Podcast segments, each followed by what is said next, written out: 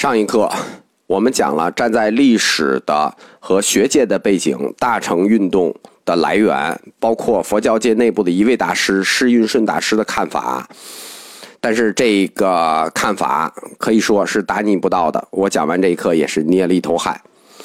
如果站在佛教本位主义解释，近代太虚大师给出了一套完整的解释理论，这套理论叫隐显理论。什么叫隐显理论呢？太虚大师说，大乘佛教的经典它来源于秘密传，就是秘传，因此叫隐传。基于这一套隐传，就提出隐显理论。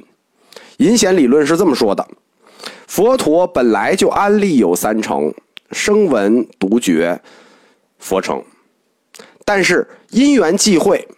所以只能先主要显示声闻乘，就是佛乘虽有宣说，但显说甚少，都属于秘传。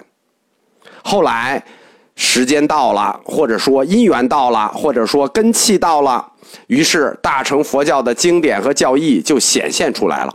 这就叫早期隐，后期显。在原始佛教时期，因为大家的根器不同。因缘不对，所以声闻成与大成就构成声闻成显、大成隐的关系，叫小显大隐。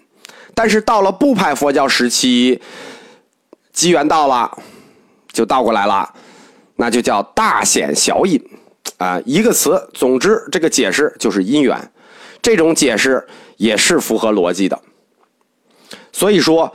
学界对大乘佛教的兴起有一种解释，叫历史四分期；佛教界本位也有一种解释，叫做大乘四分期。这两个四分期其实是对应的。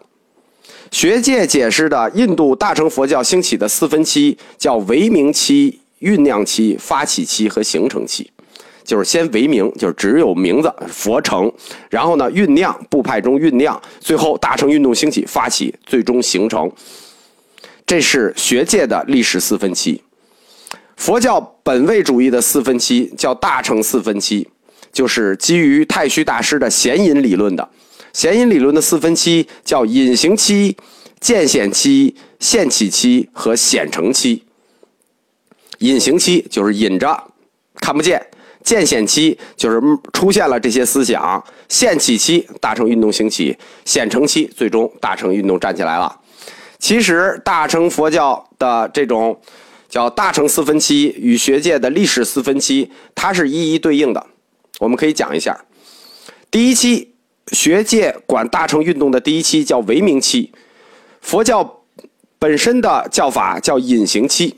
什么叫唯名期？就只有一个名字，因为《阿含经》中显示有三乘嘛，而佛乘就作为大乘的别名已经出现了。但是没有大乘传承的历史记载，就是最早的传人是谁？你说佛说大乘得对着谁说呀？对谁说的？经书呢？言教呢？哪个弟子师傅一代一代怎么传过来的？没有，所以这个期只有为名期。大乘法是否在方广或者杂藏中有记载呢？没有定论。这就是说，我们在谈第一次集结五百集结的时候，有一次窟外集结。关于这次窟外集结中有没有方广和杂藏呢？不知道。但是按照大乘经典自己的解释，那个时候是有了，只不过没写出来，你也不知道是谁，但有了。这时候大乘佛教叫潜传期，就是潜水的船。关于最早的谁传了这个大乘行呢？大乘自己说是舍利佛。并且大乘提出一套理论：五百声闻弟子是外现声闻，内是菩萨身，就是这五百个外面是声闻弟子，只是给你们看的，实际他们内部都是菩萨。这个阶段就叫隐形期，对应的学界的唯名期。这个时期大概就是从佛陀亲说、佛陀入灭到部派兴起的这个阶段。大乘佛教的第二个历史阶段，就第二期，在学界管它叫酝酿期，对应的佛教界的宣称叫渐显期。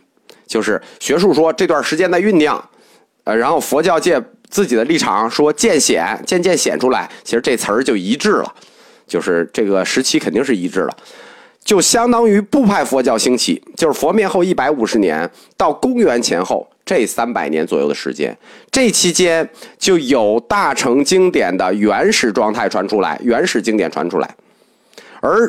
特别是在此期间，大乘佛教思想的要素，就是这些菩萨行啊、多事啊、十方佛呀，已经通过佛陀的本生故事、因缘故事、雕刻、绘画，大量的显现出来，或者说已经通过部派佛教的一些教论显现出来，尤其是分别说系和大众系，在它流传的过程中就逐渐得到了发挥。这就是大乘佛教的第二期酝酿期或渐显期。佛陀圆寂以后，弟子们随着时间追忆与日俱增，不愿意相信佛陀已经入灭了，佛陀已经不在了。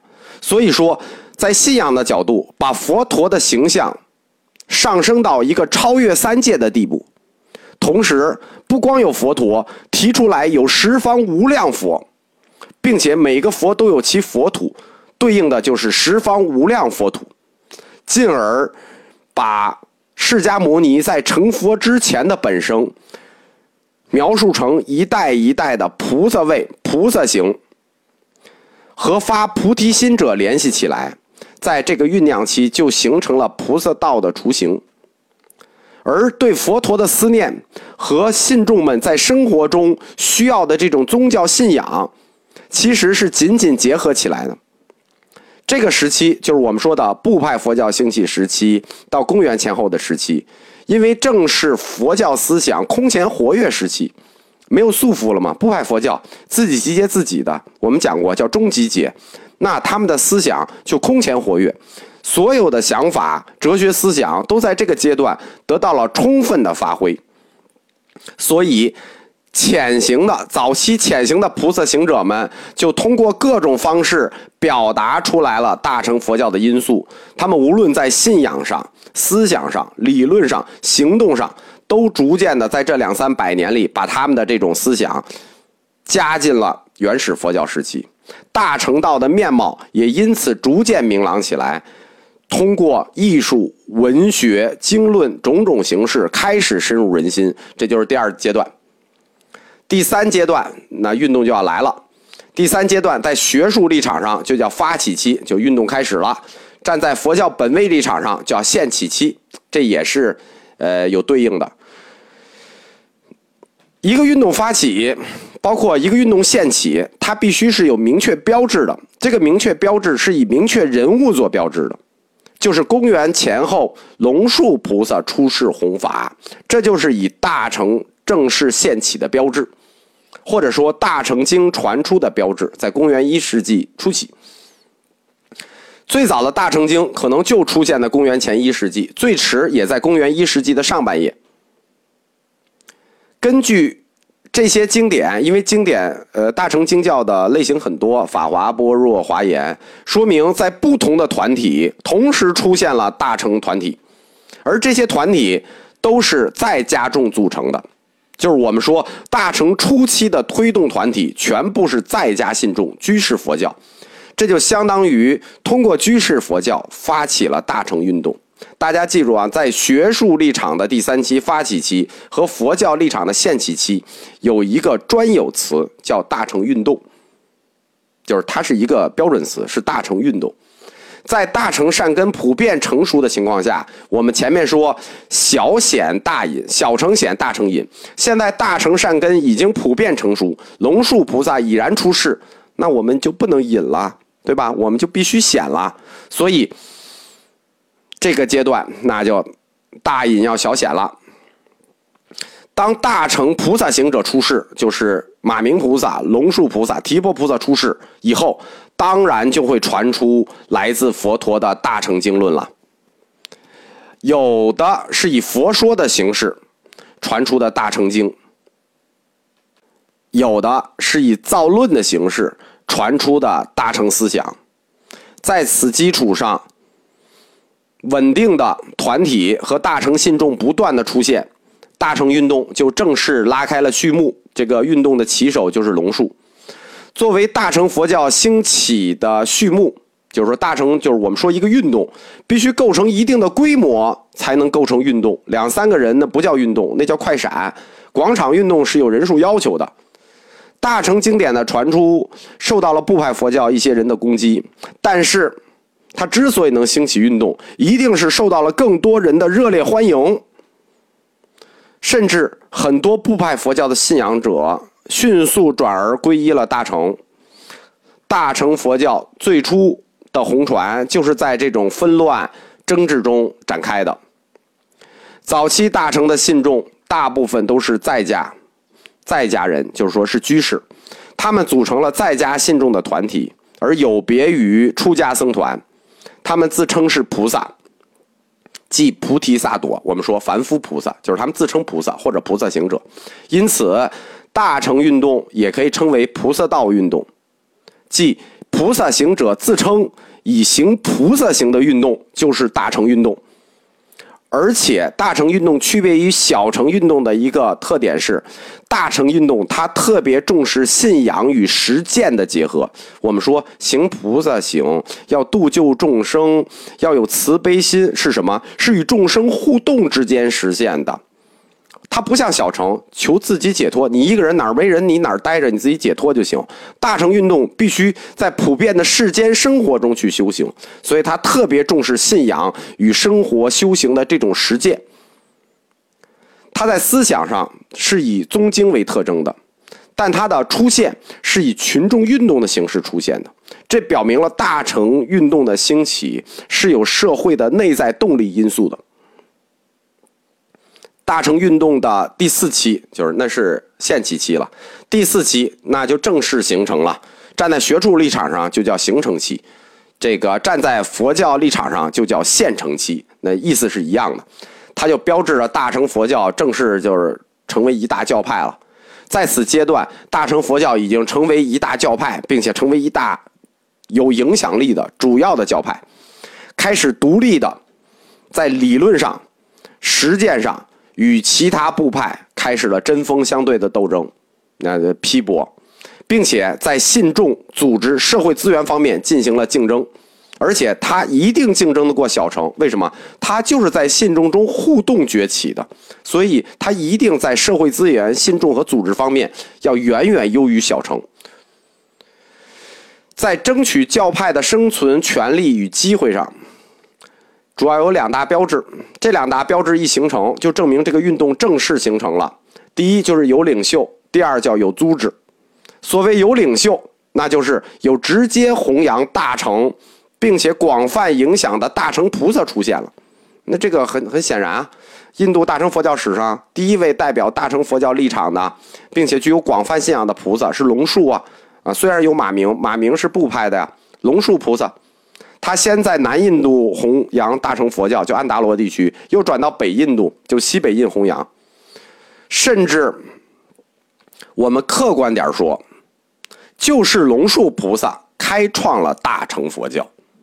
所以，龙树菩萨又叫第二世家。为了表明他是佛陀正脉，所以叫第二世家。他又追到了本师释迦摩尼。所以，你说本师释迦摩尼，这实际就是大乘。他是追本师到了释迦摩尼。就是即使在大乘将他的创造直接归于佛陀的自己的大乘佛教本位立场上看。龙树菩萨也是第一个在社会大众中家喻户晓的大乘菩萨。他不仅开创了大乘里的中观派，而且后世相当多的佛教宗派都尊龙树菩萨为其祖师。比如在中国，他号称八宗共祖，诚实、净土、天台、三论、唯识、华严、禅宗、密宗，都认龙树为其共祖。大乘有代表性的弘扬者出现了，就是我们说一个运动正式成功了，一个是要有领袖，领袖出现了，这就是构成大乘兴起的内在引领因素，引领因素有了。第二条就是要有组织，所谓有组织，就是成立了大乘宗派，因为一个运动它不能昙花一现，你在广场上集合一下，然后就散了，回家吃饭了，这不叫运动，这个这也叫运动，那这个运动就太短命了。所谓运动的胜利，甭管什么运动，最终都要落到形成组织身上，否则这个运动就不叫胜利。那运动完了就开 party。任何运动开花结果都必须形成党派或者宗派，否则很快就会烟消云散。因此，大成最终第四期显成期，一个是领袖引领因素的出现，另一个就是大乘宗派的成立，它才真正标志着大乘道或者大乘佛教的确立。这是大乘佛教的兴起的主要外在标志。